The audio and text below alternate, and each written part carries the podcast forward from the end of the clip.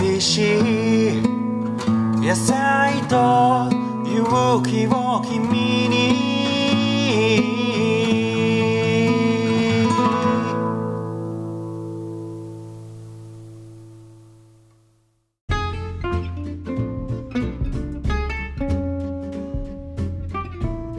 でこの対比化も、うん。まあもちろんやってるみたいなんだけども、うん。このスケール感がすごいよねそうだね、えーあるコンポストセンターには毎日3750トンもの廃棄される生ゴミや、うん。えー庭ゴミを捨てるために、まあ、剪定士とかだね、うん。ロサンゼルスなどから遠く100マイル時にはそれ以上の距離を600台ものセミトラックがやってくると、100マイルって言ったらまあ160キロだから、す結構遠いよね。100台ですよ。とあのこのゴミ捨て待ちのトラックが渋滞になっちゃう。逆に排気ガス大丈夫、って感じだよね。まあね本当まあ運んでくる時にね二酸化炭素バンバン出してくるわけだからね、うん、しかもトラックだからすごい排出量のような気がするよね、ん。それがねしかも1日600台だからね。まあでもさゴミ捨てる人たちだからまあそんぐらい出るかもしれないよね。うーんと各家庭でってわけにはいかないからこうやってうん。集めて堆肥化していると、えー、とじゃあでそれが巨大なベルトコンベヤーとスピナー、これスピナーっていなうんのは？かくるくる回転させるやつじゃない、うんこうん。うなんかパドルみたいなのだね、うん。あパドルじゃない。これ切り刻むやつか。ああはいはい。切るやつなのかな、うん。スピナーでうん。有機物をどんどん細かくしていき、うん。プラスチックや紙枝などの汚染物をできるだけあまあコンタミだねこう混ざったものを取り除いて、みたいなね、で、えー堆肥の山にした時の大きさは、うん。長さが、えー400ヤード。うん。うん、約365メートル。見えないじゃんみたいな。もう見渡す限りじゃん。うん。高さ10フィート。だからこれは意外と低いよね、まあ、うん。3メートル。だからこう、まあかまぼこのような形でそうだよね。365メートルだから巨大なかまぼこ茶色いこうかまぼこ状の山がぐわーってもう山脈だよね、すごいね。でこれがうね、ん、多分どんどんどんどん伸びていくか、うん。まあ何列かになって。すごい。ちょ今度カリフォルニア行ったら見に行ってこようかなこれ、ねこれまあどっか行ったら見れるんだろうね。見れるよね。だってねこれささっき本文読んでたらうん。だからルート99とうん5うん。の分岐点っていうから大体どこか分かるもんね。あ分かる。分かる分かる。あ5沿いなんだ。99あそこねみたいな感じだよ。そんなんあったかと思って。いやでもやっぱ膨大だよね量が。こんなたくさんさ切り返しとかどうしてんだろうと思いやうけど本当だよね。ちょっとやっぱ見に行ってくるわ切り返しどうしてんすかってちょっそうとだよね。ちょっとぬか入れぬか入れた方がいいととか。そんな。ついでにいろいろ余計なことも言ってみようかな、で温度とか測ってきちゃおうかな。どうなんですかって。60度ありますみたいな。で、えーこの処理のところ。It takes up to four months for microorganisms to break down the waste. 微生物マイクロオーガニズム出ましたね、うん。微生物がはいゴミを分解するのに4ヶ月もの時間がかかる。まあ4ヶ月かかるだろうなこんまあだけ、4ヶ月ぐらい当たり前じゃんって。うん。私たちは思っちゃうけど、うん。でも普通に考えたらえ4ヶ月もかかんのってやっぱなるんじゃない？まあね、うん。ずっとこんなのが4ヶ月もあるなんて、うん。で、えーこの後に巨大な工機、えージャイアントティルイングマシン turns a Windrows ウィンドローうん。まあこれがあれだね。あのー多分こうなんていうのかな。下がこうぐるぐるぐるぐるこう回るのがついて、うん。こうでっかいタイヤでこのかまぼこの上をちょうどまたいでいくような感じではい。下の刃がこうぐるぐる回りながらあそら攪拌していくそやつなんですよ。れがじゃあ切り返しみたいな感じ、うん。そうだね北口はいはいそういうね、ココンポターンとかそういう名前があるよね。日本だとコンポ、コンポターンってあんたすごい変なことコンポストをターンって言いたいんだよね。そうそうそう。超和製英語じゃねコンポターンってやっぱ可愛いじゃん。俺も今言っててうん言っててコンポターンって。ターンコンポタージュみたいだなと思って。本当だよ。ねなんかまあ コンポターンっすね。そうだね、まあこのウィンドローっていうのが、うん。こうぐるぐる混ぜるんだね。多分こうね。走りながら、多分でこねあの、うん。コンポターンって言っただけではアメリカの人はうん。こういう機械を想像できないだろうね。そうだね。彼らが思い浮かべられるのはこの「Wind Rose」っていうこうん。のこう音でああ大体あんな感じのものなんだなってイメージするんだろうね。ん。そう。でこのウィンドローを回転させ、うん。えーまあ、酸素を供給し続ける、はい。まあ、やっぱりこずばりねちゃんと切り返してうん。酸素を供給することで、うん好気性の、まあ、さっきあの嫌気性だったけど今回は好気性ね、うん。空気の好きな微生物が活動して、うん。えー57度の高温になった山からはうん。蒸気が噴き出すと、うん。そうだよね。まあ大丈夫なのかな匂いとか。こうこのイメージする99号線と5号線のとこっていうのは結構田舎の方なの？うん。郊外っていうか外れ？あじゃあまあもうそんなに問題ないのかな。多分大丈夫だと思うそんなに雨も降んないもんねカリフォルニアそうなんだよ。多分ねそれ大きいと思うんだよね。ね乾燥してるもん、雨ざらし状態になってもう下がドロドロになっちゃうけど、うん。向こうだと多分バンバン発酵してどんどんできていくんだろうな、ねえだから逆にちょっとやってみたいよね向こうでね。そうどのくらい簡単にできるのかなって水分調整とかすごい楽にできるんじゃない？まあでもね、うん。これだけ大量だと、うん。おそらくねもう最後まで水分もね足足さなくても全然もう大あ丈夫よ。あそれだけでいけると、そうそうそう。でまあもちろんううちらがこう作ってるようなね、うん。あの完全な完全完熟状態まではやっぱいかないけども、うん。まあでも使用には問題のないレベルの堆肥までは仕上げるそうだね。ある程度分解されてるんだろうね。うんだってさうん。未熟な堆肥であったとしても腐敗しないじゃん土に戻した時に。雨降んないから。そう。うん、大丈夫なんだよ割と適当で。確か失礼なこと言ってるけど 怒られそう。にちょっといろんな常識が多分違うんだろうね。そうだね。やっぱ天候とか気候が違うとやり方変わってくるね。うん、んえー科学者たちはうん。このような生物学的物質の再調整、ん。えーリコンディショニング、ねリコンディショニングって。うん、埋め立てよりも地球温暖化につながるメタンや二酸化炭素の発生ははるかに少なくなることを発見した、うん。つまりまあ堆肥化するときに、うん。まあ、二酸化炭素ガスも出ていくんだけども、うん。埋め立てに比べれば全然マシですよ。そうだよね。ううん。ん、でさらにこれを農家が、えー堆肥を畑にまいて、うんカバークロップ、まあ、あの前回話したあれですね、うん。緑肥ですね、うんうんあのアメリカだと結構氷土が流亡してしまうからそれを抑えるためのカバークロップ的なものをこうマークそれの肥料分としてこの堆肥を使うことで、うん。まあ、こう炭素を土の中に閉じ込めると、うん。えーこれでまあダブルで大気への恩恵はさらに大きくなるということですね。うん。It's like no-brainer said Kate M. Score, a soil scientist at UC Davis, who has、まあそこまで言わなくていいか。No-brainer っていうのは脳みそがないみたいなって言ってるから、なるほど要は何も考えなくてもいいんだよっていう、もうんう疑問の余地はないですって言ってるんだよね。なんかバカにされてるような気もするけどそういうわけではないの、まあ、まあそのぐらいもう明白なことだよあって言いたいんだなるよね。ほど、うん。It's like a no-brainer うん。ん。なるほど。もう当然みたいな感じね、うん。うん。えーカリフォルニア大学デイビス校の、うん。えー土壌学者であるケイト・スコーは言うと、うん。You can't build carbon in the soil unless you feed carbon in. It's a way of closing the loop. おー。うん。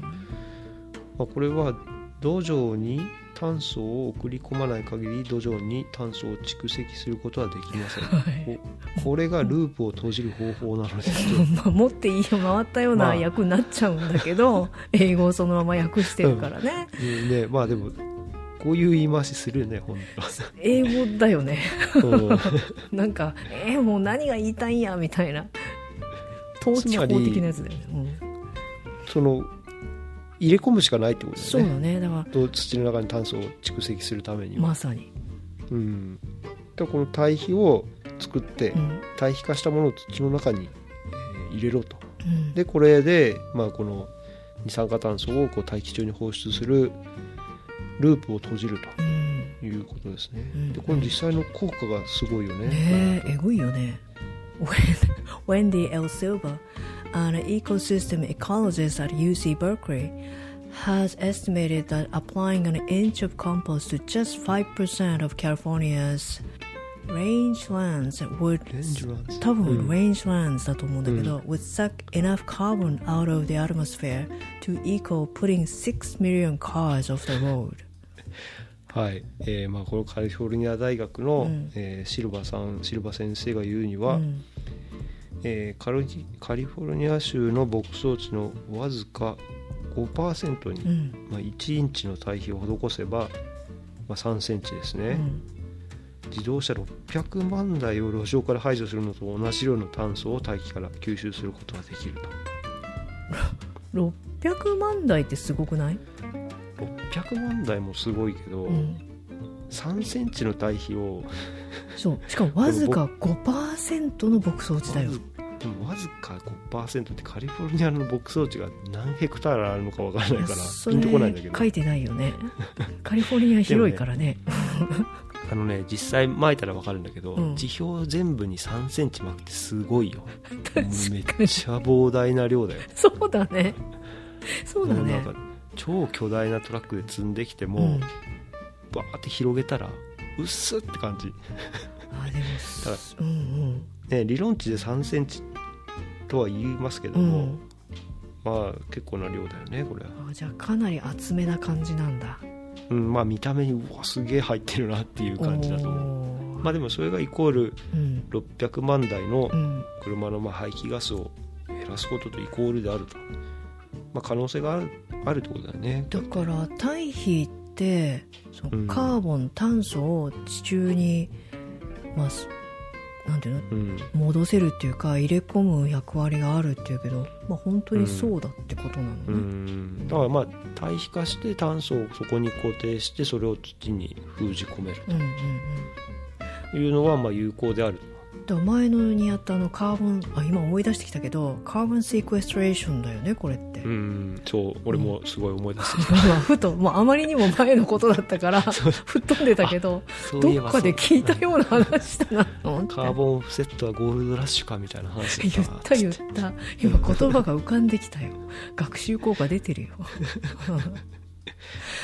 そうですね。だからまあ非常に、うん。えーっとまあゴミは減るしう、ん温室効果ガスを減らすこともできるとういんう効果もあるってことですね。でそのシルバーさんがまた言うにはうん、I want people to know that simple changes in their everyday activities, such as putting food, paper, and green waste in a green compost bin instead of landfill bin, can contribute to slowing climate change.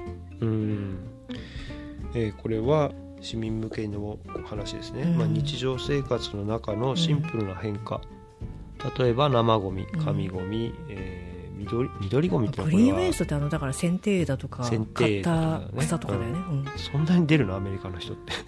あ庭の手入れ出るよよくする出る出る。そう。いやいや真面目な話。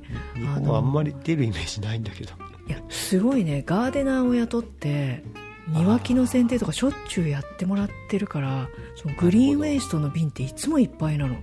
うーん。入れるのなくて困ってたりするもん。なんか日本だとあんまそういうイメージないな。ガーデナーっていうのがねあんまり来てもらわないけど、週に1回とか2回とか結構来てもらってるよ。すごいね。水やりとかもしてもらってるから。あへえ。何でもやってもらっちゃうんだよねほど。そうなんだ。もうすぐに人に頼んじゃうから。すごいな。やっぱうん。合理的だな,、まあなんかねうそういう職業がん成り立つわけだよね。だからその、うん。あれですね、まあ、まあ緑ゴミっていうのはそのグリーンの瓶に入れるゴミとか、うん。まあ、そういうのを、まあ、減らすことでうん。気候変動を遅らせることに、まあ、貢献できるということを知ってもらいたい、うえんーまあ、だから膨大すぎてなんかこう果てしない話のような気がするけどまずまずはちょっと身の回りからそうだよね。ゴミ減らしましょうみたいな、うん、それ当たり前のは意外と効果あると思いますよって言ってるんだよね、うん。頑張ろうぜみたいなね。うん。そういう単純なところからなんだよね。そうだね。魔法はないわけで、本当だよね。急にこう何かでなくなるってことはないわけだよね、うん。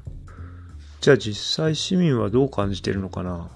カリフォルニアって縦に長いんですよね、まあ、カリフォルニアの地図を知らない人はまあ長い感じで,、で北と北はサンフランシスコが一番大きい都市で,、で南はロサンゼルス、うん。LA っていう感じで、これねカリフォルニアって大体日本の1.1倍って言われてるから、まああのかうんとね LA からサンフランシスコまで車でめちゃくちゃ飛ばして7時間ぐらいかかる距離なのよ。あなるほど、うん、もうめちゃめちゃ飛ばしてるよ。160キロぐらい出す感じ。だろうね。うん。めちゃめちゃ速いんだけどうん。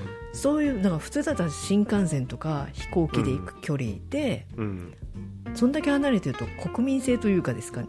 その土地柄みたいなのが全然違うのねああそうなんだ、うん。うん、でサンフランシスコの方がよりこう進んでるというか活動的なとこがあって。シリコンバレーとかね。そうだね。サンフランシスコとかそうだよね。あっちの方だようんなんかまあ超高ね級な感じがするんだけど。特にあのテックカンパニーがあの辺でねシリコンバレー作るようになってからはめちゃくちゃ物価が上がってしまったんだけど、ああ、まあ、そっちの人たちは結構じゃあなんていうあ意識高いそうそう意識高い系。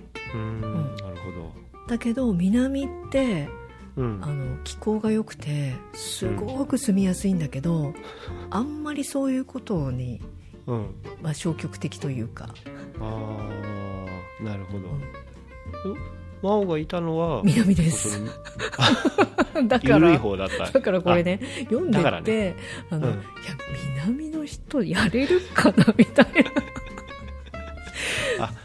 そうか同じ州でもやっぱりこう北と南で全然じゃあ違うんだねそれだってあれだよ。車の乗り方とかまで違うんだよ。あの南カリフォルニアって運転めちゃくちゃ荒いしスピードが速いのね。怖いんでうん運転してて。うん。あのまあほとんどフリーウェイだからさうん。120キロぐらい出してわーって走ってんのね。うん。だけど北の方は普通に、まあ、80キロとかなんならうん。60キロぐらいでちゃんとこう譲ってくれるみたいな。へえなんて運転が楽なのみたいな。じゃあ結構この法案も南にしてはブーブー言ってる人がいるのかブもしれないーブーっていうかちゃんとやってないような気がすんだよね。知らんわみたいな、なるほどね。そのうち本当に罰金取られる人いたりしてこう。その時に初めてやるんじゃない？わ いってなるんだよなると思う。えマジ？みたいな。本気だったの？みたいなねあそれなりそう。日本のなんか路上喫煙の時もさ結構みんななんか意外と舐めてたら本当に罰金取られちゃって、はいはいはい。本当に取るんだみたいなってさ。多分そんな感じだとう思う、ん。Really? ってなるんだよ多分。えー、そうなのかうん。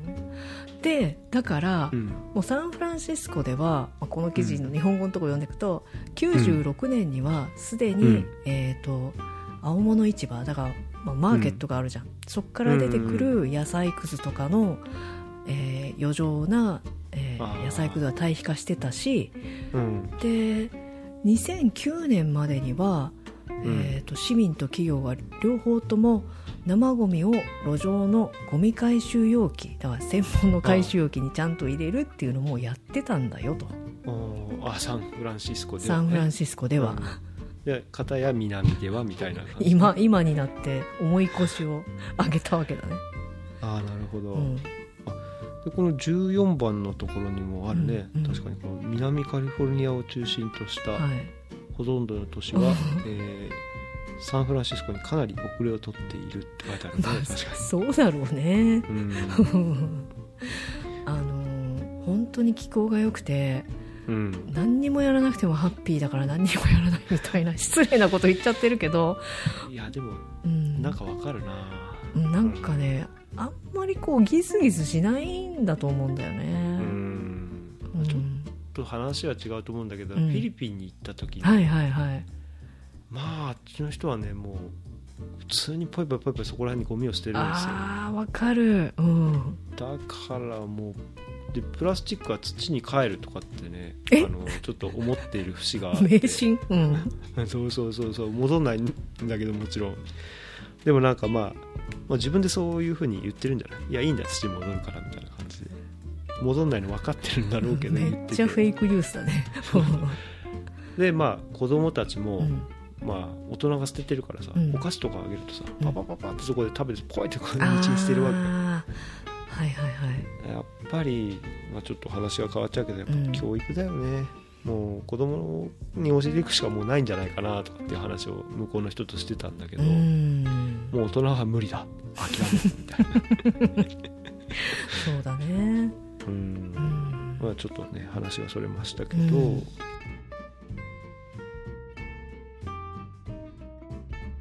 ここがこうバンバンできるような感じで、はい実際堆肥がもうそんな膨大な量できていった時に、うん。それを本当に全部使い切れるのかっていうことに関してうん。触れてますね。うん。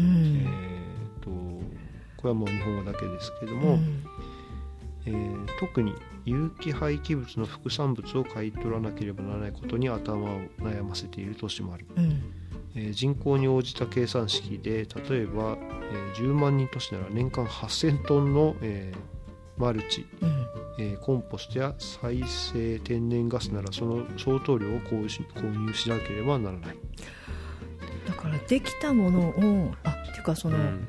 生ゴミをちゃんと分別して回収してコンポスト化しなきゃいけないですよっていうのが法案の一つで、もう一個はそのできた副産物をうん。その同じ自治体がまたある程度の量を買わなきゃいけないっていうのも法案に含まれてるんだよね。まあねだそれは、まあ大事だよね。だってせっかく作ったけど、うん。使うとか購入先を決めとかないとどんどん余ってきちゃうから、いやーそうそれでね実際こうアメリカの堆肥の事情はどうかというと、うん。実際アメリカってあんまり堆肥使わないんですよ。え そうなの？うん。うん、っていうのは面積が広大すぎて、はい、堆肥をこう運んで、うん例えばこうマニュアスプレッダーみたいなあのこう堆肥をね、うん。後ろにでっかいこう容器に入れて、うん。こうシャッターちょっと開けてバーってこう走りながら巻くみたいな。うんうん。もうあんなのね多分ちょっと巻いたらすぐ空になってまた戻って。あそうだよね。うん。でやっぱり日本ぐらいの面積だったら、うん。まあ広広いとしても、うん。まあ、日本だったらある程度そんなもうまあ、アメリカほど見える範囲だ広大ではない。もんね、うん、そうそう。でもアメリカでこれやろうと思うとぱねなかなかできない。だって飛行機みたいのでさいろいろ散布してるような国がさ そうそうそう土は散布できないよね。まあだからそうなると、うん。大体今はだから液肥なんですよねアメリカの農業っていうのは。あのあれだよねコンポストティーとか言われてるやつだよね、うんうんうん。まあそれもあるし、うん。実際化化学肥料系の液肥もね、はいはいはい。もちろんあるんだけど、これから使うとしたらまあコンポストティーっていうのはまあそのコンポストを水につけて、うん。このその進出してきた、まあ、養分が含まれているから、あれ上澄液みたいな感じ？うん、そうだね、うん。でもまあそうやって使った後ね、うん。またその出がらしは残るわけで。そうだよね。それはそれでまたまさに出がらししだよね。うん。確かに、この堆肥としての利用方法っていうのもこれからすごい課題になってくるんだろうね。どうやってまくんだとか。うん、うんだってさそれこそ前にあのリコンポーズだっけ？うん遺体の堆肥化の時もあったけど、せっかく遺体を堆肥にしてももううん。家で、家の庭なんかでは処理しきれないからだかうん。らその荒廃した森とかを再生させるために使うっていう方に回すとか言ってたじゃん、そうだね。そういう風にこう使うしかないんだろうね。これからこうやってちゃんとね制制度が整っていった時に、うん。実際堆肥どうやって利用するのかってすごく興味深いよね。そうだね。言われてみれば。全部使い切れるんだろうか。うん。なんかそれが余って逆にその堆肥の山が、まあ、問題にはならないと思うけど、うんもうなんか Google マップで見ると堆肥の山がボコボコボコってこう 見えてるみたいな感じになるかもしれない。まああの堆肥になっちゃったってことは基本土だから、うん。積んどいても問題はないとは思うんだけど、ねよっぽど。ただなんか生えてくるかもしれないよね。まあそのちゃんとね温度が上がってないところがあればあ。大地まあ風で飛んできたりしてねそ 養分いっぱいあるからそこで わーってこうジャングルみたいになるかもしれない。なんか大丈夫なのかなっていろいろ心配だね。うんまあやっぱりだから堆肥作るのもいいけど、うん。出口まで考えておかないと、うん。作っったばっかりでさ全然履けないみたいなことにもなっちゃうよね、うん。いやで結局あれだよねこの中でも言ってるよね。地上におけるコンポストの量は限られていますと、だから保管する場所を探さなければなりませんって。えー、どうしようかこれさ結構問題になってきそうだよね。結局、うん。だランドフィルはやめたけどランドフィルするのはコンポストになるだけのような気がするから、回り道してるみたいな。まあでも有毒じゃないってことだよね。有、毒じゃないし、うん。炭素をまあだからせっかく作った堆肥を埋め立てるってなんか本当にね。そしたらもう全然お金にならないわけで。うん。それってすごいやっぱり、まあ、ある程度ねこうお金もちゃんと回らないとさ、うん。多分その梱包す堆肥化するのはどっかの会社に委託するだろうから、うん。まあその堆肥を買い上げることでそのそのなんていうのまあ労賃みたいなのを支払うような形になると思うんだよ。うん。だからその買い取ったものをじゃあ土に埋めるかって言ったらやっぱりそうはいかないよね。だってあでも前言ってたそのカーボンの、カーボンセクエストレーションしましたよって言ってお金もらえないのかな？そうだ。そこに繋がるんだ。これ繋がった。つながっでも繋がったよこれ。つなげてる人いそうだよねその辺。もうすでに商業化してる人いるよねきっとまあうちらが気づくぐらいだからやもう もう気づいてやって気づいちゃったって今思ったけど多分遅って思われるそうだね。話だよね。うん。だそういう流れかな。これを埋めることによってカーボンオフセットして、うん。まあそれでお金がもしかしたら発生するのなんていう話かもねもしかして。もしかしたらね。であともう一個はそのもうさっきのあれだよね、バイオ燃料あメタンガスにしちゃっタン発酵だて、ね。もううん公共の場所でエネルギーとして使用すると、そうだねここにもうん。バスの動力源だったり、うん。まあ、クリーンエネルギー発電だようね、ん。あこれはまあプラントがねやっぱ作るのにまあイニシャルコストがすごいかかっちゃうから。うん。あとまあ処理量も実際どれぐらいなのかなっていうところはあるけども一つの解決策ではあるよね。メタン発酵も。そうだね。うんでそうは言っても1月1日からって言っても発布されてますけれども、うん。当然できないだろうっていうことで。何？アメリカってそういう感じなの、結構さ。だってこれ発表されたの？めっちゃ前だよね。あ。2016年って言ってるじゃん。そっか2016年から2022年の1月1日からそうなるぞってもうずっと言ってきたわ言けか。ってんだよね。うん。結構長いこと言ってたよね。でも多分6年間、みみんなそこまでさうん、シビアに感じてなかったからさらにまた猶予が設けられてるみたいですねこそうだね。だから、えー今年の3月までに行動計画を提出すれば、2023年まで猶予期間を設ける。れ計画書を出せばいいと。だから1年とりあえず一時さ一時的にはしのげます。1年間だよ。たったの。いやーだからもうそれだけさやっぱ問題視してるんだろうね。いよいよまずいぞって。あーあんまりだから23 3年とかの猶予はもう絶対あげないみたいな。せいぜい1年だからねうん。みたいな感じなのかな。うん。なるほど。てかこうみんな出してそうだなこのペーパーを。そりゃそうだね、うん。みんなみんな出してそうだね確かあにのねそうそう思い出したけどうん。そういうねこれを出すと猶予期間が延びるみたいなの、アメリカ多い気がするえそんなんでいいの？って思ったことが何度かあったんだよね。なんかペーパー出してあの、う申請しとけばああれだタックスだ。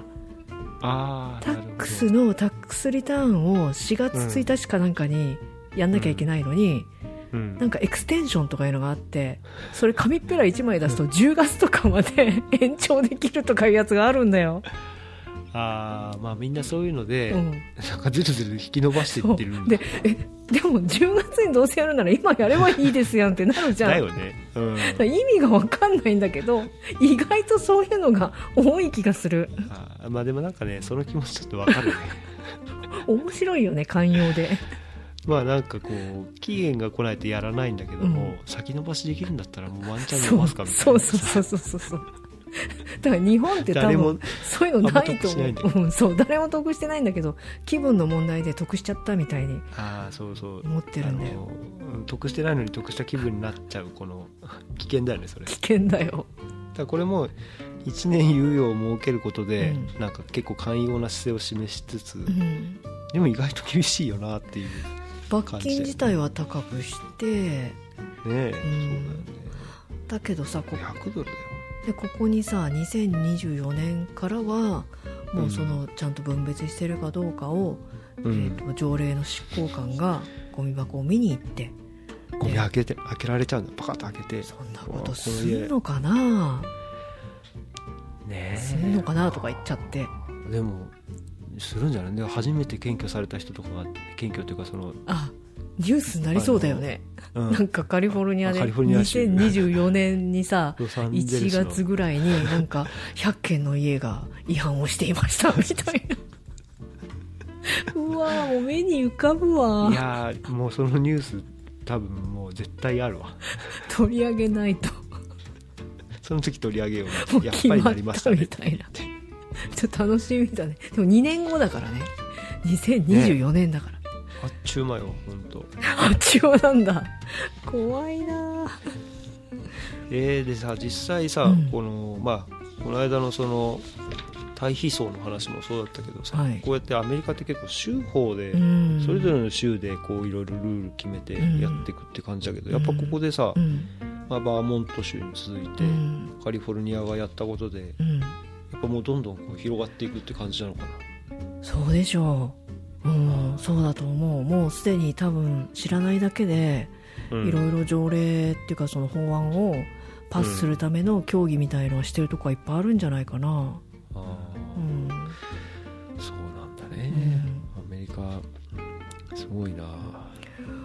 面白いよね。その社会がどんどん動いていくっていう感じを感じられるから。うん、うん。でもさこうやってさ、うん。まあ市民にすればさ、うん。ある程度今まで既存のゴミ箱2種類あったのの右に入れてたものをこれからは真ん中に入れろってことでしょ？そうです。まあそのぐらいでできるんだったらさ、うん。すごい楽じゃない、まあ大したことないよね、うん。うん。自分とこでコンポスト作れとは言ってないからね。そうそうそうそう、うん。まあそれぐらいみんなややってくれそうな気がするんだけどな、日本はさそんなの今んとこまだ全然ないじゃない？だから各自の努力的なところがあってさ。本当だよね。やっぱりまあすごく高性能な焼却炉をこれまでもたくさん作ってきたから、うん。まあ全然心配いらないですよ、うん。生ゴミ燃やせますよって、うん。まあ燃やせるのに分分ける必要ないだろうっていうような感じにうん。なっちゃうようんね、うん。ちょっと日本がこうなるかっていうと日本は多分こういう風な形ではならないだろうな。うんそうだね。条例を出して拘束して、その罰金までしてっていうのはうん結構だいぶ先の話かなあるとしても、ねうん。だから日本でこういう感じ生ゴミをん。リサイクルするっていうのはこう行政がガチでやろうと思ったら一体どういう方法になるんだろう。か生ゴミの日みたいな感じでなんていうの？プラゴミ、えー、瓶ゴミ生ゴミとかいう感じでうん。分けて回収できるかな、まあ、でも日本高温多湿だから速攻で腐るもんそうねなんだよね。うん。それは多分かなりあるよね。うんカリフォルニアだからなんかねここら辺もちょっとできそうな感じのお話でいっぱいあるもんね。さっきの堆肥作りだって露店でやっても多分そこそこのものができそうな感じがするし。あでもねちなみにこれを回収してる会社、うん。まあうん。コンポスタブル LA とか、うん。えー、と LA コンポストとかっていうのがあるんだけど、うん。でそこに回収できるものできないものみたいなこれ自治体とか地域によって多うん。分結構違うんだと思うんだけど、うん。結構ねあの縛りというかうん。はあるんだよね。何でも入れていいわけではないと思う、おー。確かねもう調理されたものはダメとかね。あそうだ。から私たちが思ってる、えっ、とのとはちょっと違う気がする。生ゴミの種類がもっとねどっちかというと調理くずと思った方がいいかも。あああの切ったこう根っことかそうそうそうそう。皮ぱとか。であとうん。えっ、とね肉とか魚はダメとかね、あまあそれはその回収するうんその会社によってはってこと、うん。だ腐りやすいからだと思うんだけどあとデイリーって言って、えっとうん、ミルクとかもダメとか。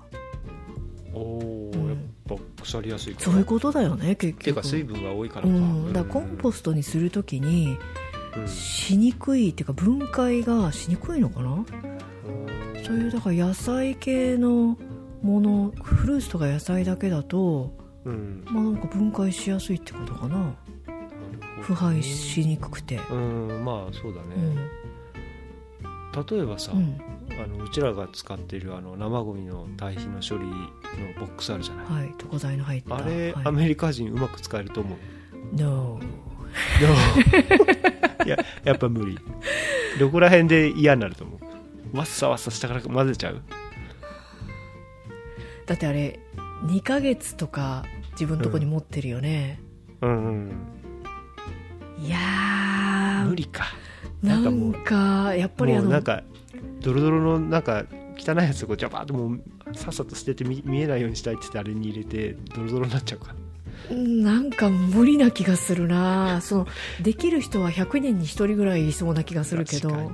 でその人はめちゃめちゃ一生懸命やるんだろうけど一般的には無理な気がするな、なんか全然イメージ湧かない。確かにあのあの箱にこうちまちまゴミを捨てている 様子がちょっとイメージできないわ。うーん。そうだな。じゃあちょっとこれはアメリカ進出はやめとこう。っていう進出しできたら素晴らしいとは思うけどね。もう世界中に広がるかもしれない。そうだね、でもなんかヨーロッパの方だったらやりそう、うん。ヨーロッパのうん。えなんだろう北欧の方とか？うんすごいリベラルでしかもこう、まあ、要は意識が高い国だよね。そうだね。はいけるかもしれうない、ん。そうか。じゃあサンフランシスコだったらいける？サンフランシスコはいけてるわけだよねだから今ね。頑張ってんだよ。なんかこう。とっくにやってますよっていうことを言ってるんだよね。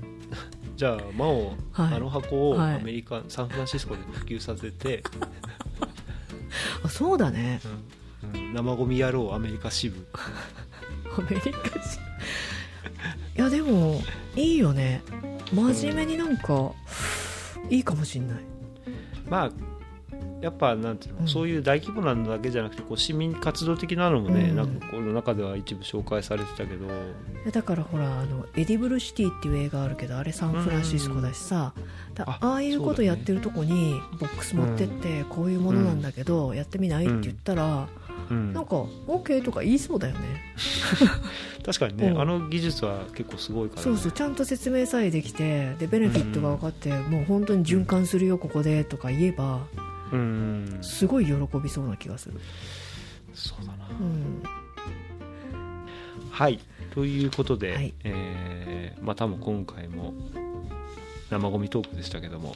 ね面白かったね今回の。いやー、えーなんか短くしようとか言ってたのにとても無理だったね。えっ、と1時間23分 マジですか？すいません。今いえいえ。大丈夫です。編集しても大して変わんのそうな。んなかなか内容10の濃い。分ぐらいしか短くならないっていうやつだよね。うん、そうですね。はい。やでも面白かったです。いね面白かったね。はい。